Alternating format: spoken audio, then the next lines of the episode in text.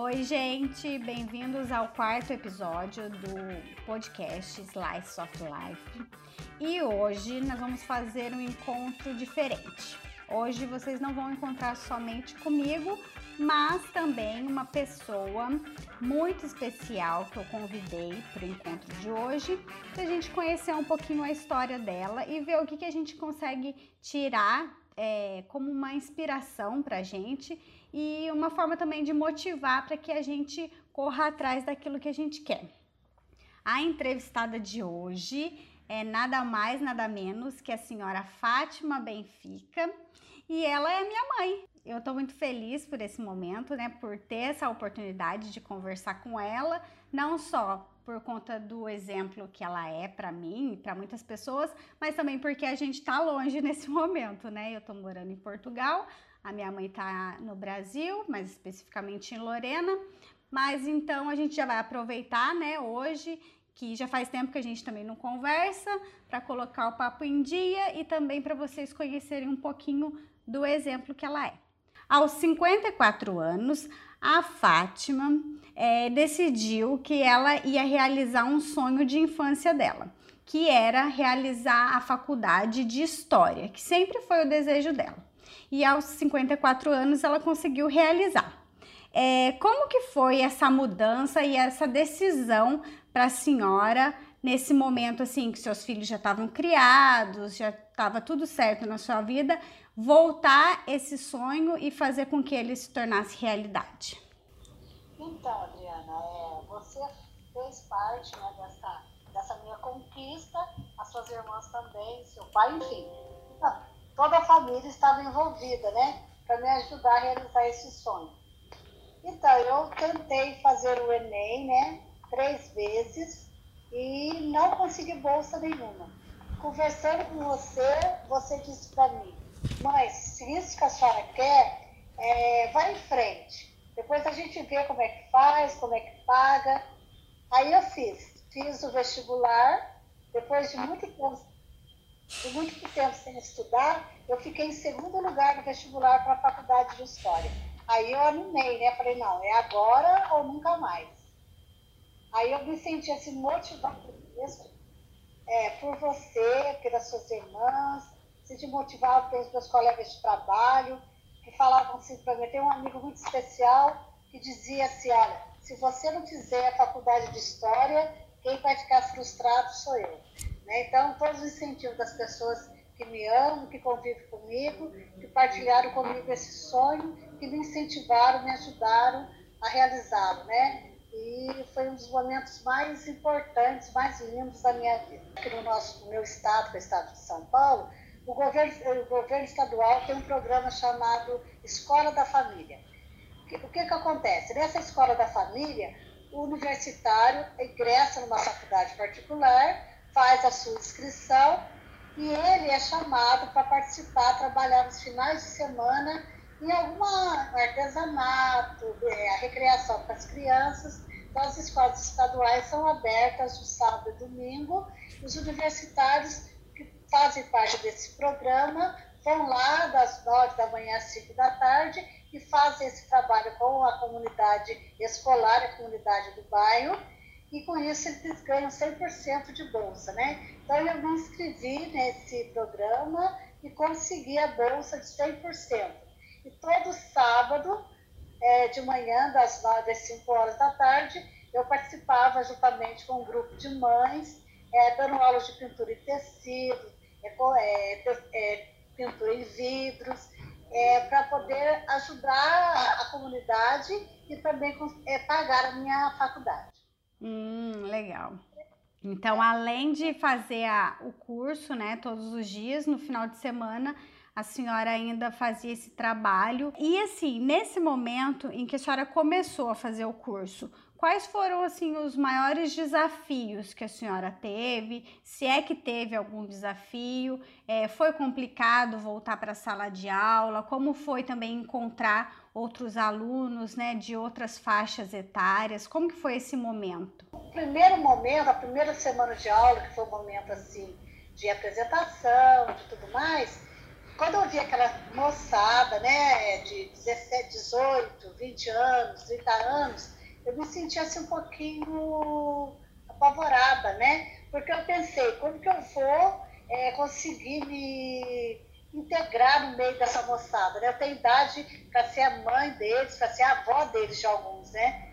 Mas foi só na primeira semana, mas depois eu tive uma recepção muito grande deles e me tornei mesmo mãe de muitos deles, irmã de alguns deles também, e eu me senti em casa, né? Então, eu fui muito bem recebida pela turminha, é uma turma que a gente conversa até hoje, né? Nós temos um grupo do WhatsApp, que a gente se fala sempre, então a gente tem muito carinho, né? Então, eles, nós éramos em 35 jovens, 35 pessoas, né, estudantes, e 25 conseguiram se formar, então a gente tem um relacionamento bem legal, mas no começo eu fiquei bem assustada, com medo da recepção, né? Agora, também tem aquela questão do, digamos assim, da tecnologia, porque a senhora também teve muitas vezes que fazer trabalhos, fazer apresentação, criar slides, enviar e-mail. Teve alguma dificuldade com relação aos recursos tecnológicos que precisou na faculdade? Olha, eu vou dizer para você que eu tirei assim de letra, né? Mas...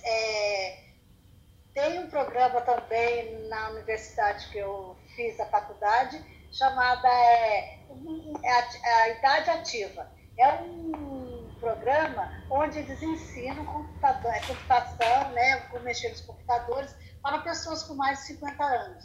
Um ano antes de eu ingressar na faculdade, eu participei desse curso por 3 meses. Então, o básico, eu já entrei na faculdade sabendo, né? Como enviar e-mail, criei meu e-mail, e comecei, na faculdade tem um portal, né, que chamava, que a gente enviava os trabalhos, no começo foi complicado, mas eu pedia a sua ajuda, muitas vezes ligava para você me ajudar a como enviar, e também o pessoal da sala, também a dificuldade que eu tinha, eles mesmos me ajudavam, então, no segundo ano da faculdade, eu já estava enviando meus trabalhos, de boa, sem problema nenhum. Ah, legal, muito bom. Eu até tinha esquecido disso, mas realmente tinha bastante coisa que a gente acabava se envolvendo, né? Para poder enviar dentro do prazo, essas coisas, formatar os trabalhos, né? E assim, teve alguma conquista especial durante a faculdade ou no final da faculdade? Olha, a minha maior conquista foi minha realização pessoal. Daquilo que você desejava, eu sempre quis ser professora de história desde os meus 14 anos. E eu só consegui realizar isso 40 anos após, né? Então, no dia da minha formatura, né, a classe me escolheu para ser oradora da turma. Foi uma emoção muito grande saber que depois de 40 anos eu tinha conseguido realizar o meu sonho. E a realização mais foi pessoal, né? Mas agora, com a minha formatura, com a minha licenciatura, eu consegui ingressar também no nosso estado, um programa que chama Mais Educação, onde eu dou aula de reforço para criança do 6º ano ao 9º ano, né? Então, está sendo uma experiência muito legal, que eu estou envolvendo com as crianças. Já faz 3 anos que eu participo desse programa, certo? Então, isso para mim está sendo bem bacana, bem legal mesmo. E além disso também vale ressaltar que a senhora foi aluna 5 estrelas, né? Que é uma premiação da faculdade que reconhece os esforços dos alunos, né? Daqueles que se destacam. E a senhora, além de tudo isso, né? Além de toda a realização profissional, ainda foi premiada com este selo do Universitário 5 Estrelas. Como que foi essa conquista também? Então, quando você me disse que eu poderia concorrer, né, com as minhas atividades, com o meu trabalho e tudo mais, com as minhas notas da faculdade também, que modéstia à parte, eu sempre fui uma aluna que me destaquei nas provas, nos trabalhos, né, porque eu fazia aquilo com muito amor mesmo e com muita responsabilidade. Graças a Deus eu consegui ser aluna 5 estrelas e para mim foi uma honra, né? Estar lá junto com mais 4 colegas de sala, bem jovens, né? Eu fiquei muito orgulhosa de mim mesma, do meu trabalho. Agora, depois da faculdade, a senhora parou de estudar? Não, eu terminei, a minha colação grau foi dia 31 de janeiro de 2017, quando foi em abril, eu já entrei na pós-graduação para formação em docência para o ensino superior. E terminei esse ano passado, né? No passado, em outubro do ano passado, terminou as aulas presenciais e entreguei meu TCC agora em abril. Então, eu tenho também agora uma pós-graduação em formação em docência e agora comecei a faculdade de pedagogia, mas em AD, né? A faculdade à distância, que vai ser um ano. Então, é o meu novo desafio agora terminar a faculdade de pedagogia. E essa faculdade de pedagogia termina quando? Em novembro do ano que vem. Ah, bacana. Muito legal, muito bom ter esse exemplo, né? Porque a gente vê que muitas pessoas já passaram, por exemplo, dos 40 ou dos 50 anos e acham que não tem mais tempo, que é velho demais ou que tem muitas outras preocupações e não podem correr atrás daquilo que quer. E justamente ao contrário, né? Eu tenho lido muito sobre justamente a Revolução Prateada, né? Que a gente chama, que é justamente o fato das pessoas estarem vivendo mais e estarem mais dispostas. Então, isso também é um reflexo, né? Das pessoas, elas ainda estarem ativas e saberem que existe ainda muito tempo pela frente para poder correr atrás do sonho. Então, a senhora acaba sendo um exemplo disso e também um exemplo de alguém que nunca se deixou abater, né? E ao mesmo tempo que não tinha exatamente uma formação acadêmica, a senhora sempre foi tentando buscar os caminhos para ter o que queria ou para cumprir uma missão que é ensinar, por exemplo, né? A senhora também sempre foi catequista, então eu acho que isso também é uma forma de driblar circunstâncias e fazer aquilo que você acredita que pode ser feito para ajudar outras pessoas. Então, por exemplo, na catequese, a senhora também já era uma professora, porque já preparava o material, ensinava, inspirava as pessoas. Então, eu acho que isso também é legal destacar, porque é uma forma da gente indo criando os mecanismos, os meios suficientes para fazer aquilo que gosta, fazer aquilo que quer, aquilo que acredita que é a missão. Eu sempre fui envolvida na educação, né? Há 27 anos atrás eu prestei concurso na Escola Estadual de São Paulo, então eu sou a minha profissão, né? A minha profissão, meu ganha-pão mesmo, eu sou agente de serviços escolares, né? Eu trabalho na limpeza da escola, então eu sempre estive envolvida com aluno, com escola, com direção, com lei, essas coisas. Então, ensinar, né? Como você disse, ensinar é minha missão. E eu sei disso perfeitamente hoje. Tanto na catequese, como eu continuo sendo catequista, né? Como na escola, como no meu trabalho de limpeza em outra escola, eu continuo com essa missão de ensinar mesmo. E eu acho que é uma das mais belas missões dessa vida, a gente poder passar alguma coisa para o outro, né? Uhum. E até por conta de que ensinar não é só na sala de aula, né? Se ensina no pátio, se ensina na rua, quando encontra alguém. Então, acho que isso é o mais importante, estar sempre com o olhar para essa missão e, independente do lugar que esteja, fazer de tudo para cumpri-la, né? Agora, com relação também a outras pessoas, por exemplo, existem muitos jovens que acham que são jovens demais também para fazer alguma coisa ou para correr atrás do sonho, ou muitos jovens desanimados que nós encontramos por aí, né? Pessoas que acham que não têm perspectiva ou que acham que não são capazes de conseguir algo. Que conselho, né? Dizem que conselho, se fosse bom, não se dava. Mas é claro que se dá sim. Então, se a senhora já tiver algum conselho para dar para as pessoas mais jovens, que conselho a senhora daria? Eu daria sim, para que eles não percam tempo, né? Tempo é uma coisa preciosa que a gente tem. Então, para não perder tempo, eu tenho sentido assim na educação, né? Como já disse para vocês, 27 anos trabalhando numa escola, eu tenho visto muito jovem desanimado, muito jovem levando a sua vida para outros caminhos, né?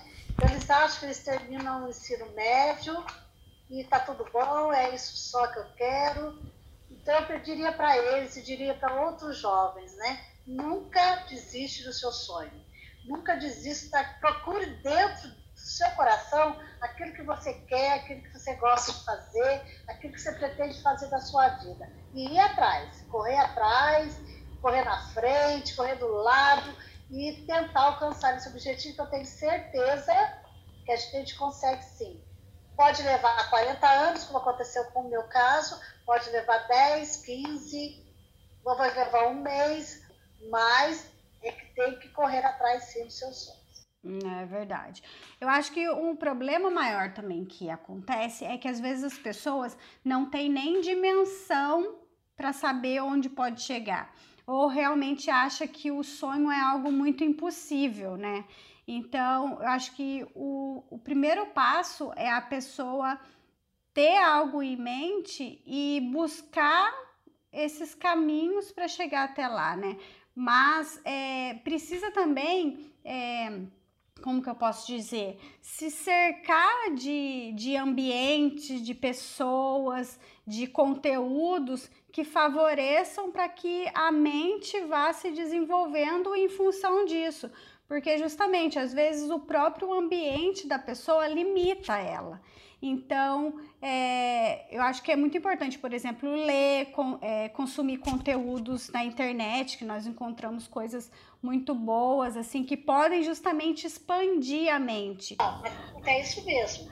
A gente tem que cercar por coisas que alimentem os nossos sonhos, né? Hoje em dia a gente vê que a juventude, eles estão usando muito a internet, mas para bate-papo, para vídeo sem noção, para música, né? Eles não estão usando, eles não estão sabendo usar dessa ferramenta tão importante que tem nas mãos. Então, eles estão usando, às vezes, muito deles só por coisas fúteis, né? Então, não estão aproveitando essa grandeza que eles têm nas mãos agora para adquirir conhecimento mesmo, informação valiosa, né? Então, eu diria que esse ambiente, tem um ditado que diz que a ocasião faz o ladrão, né? Então, o ambiente que a gente vive é que vai direcionar a nossa capacidade de criar ou não criar alguma coisa para o nosso futuro, para a nossa vida. Muito bacana. Bom, eu acho que é isso. Tem alguma coisa a mais que a senhora gostaria de acrescentar? Não, eu gostaria de acrescentar que eu agradeço a vida, agradeço a Deus, né, pela oportunidade que Ele me deu de realizar, depois de tanto tempo, tanta coisa na minha vida, né? E todas as outras coisas que aconteceram antes foram degraus, né, para eu subir aonde realmente eu queria estar. Eu ainda tenho muitos sonhos pela frente. Eu ainda pretendo entrar numa sala de aula e ser professora de história, né? E eu tenho certeza que esse meu sonho vai ser realizado, porque o universo conspira quando a gente quer alguma coisa, se alguma coisa para o bem. E gostaria de agradecer a Deus também a oportunidade de ter você como minha filha, de ter a Ana, ter a Adriele, de ter o seu pai, né, o Pedro, que sempre estiveram do meu lado, dando meus netos, a Gabriela e o Lucas, que sempre estão do meu lado, me dando força, né, me incentivando a fazer as coisas que eu quero, as coisas que eu desejo. Então, muito obrigada. Obrigada a vocês que estão ouvindo, que a minha fala, né, possa servir de inspiração, possa servir de incentivo para muita gente, para vocês também. Um abraço, Deus abençoe a todos. Ah, muito obrigada também por conceder esses minutos, né, no podcast. Esse podcast justamente tem a missão de inspirar as pessoas, né, a partir de casos concretos. O que eu falei no episódio passado, a gente está ainda, digamos assim, descobrindo quais são os temas mais relevantes, mas com certeza o tema de hoje vai ter o poder de chegar a muitas pessoas e inspirar muitas pessoas. Eu também agradeço a sua participação, por tudo que a senhora fez por mim, por ter sido meu exemplo, porque aqui agora a gente está numa troca, né? Eu inspiro a senhora me inspira, uma vai ajudando a outra, dando força no que precisar, e assim a gente vai indo mais longe. Muito obrigada pela entrevista e por tudo. Beijos. Beijo.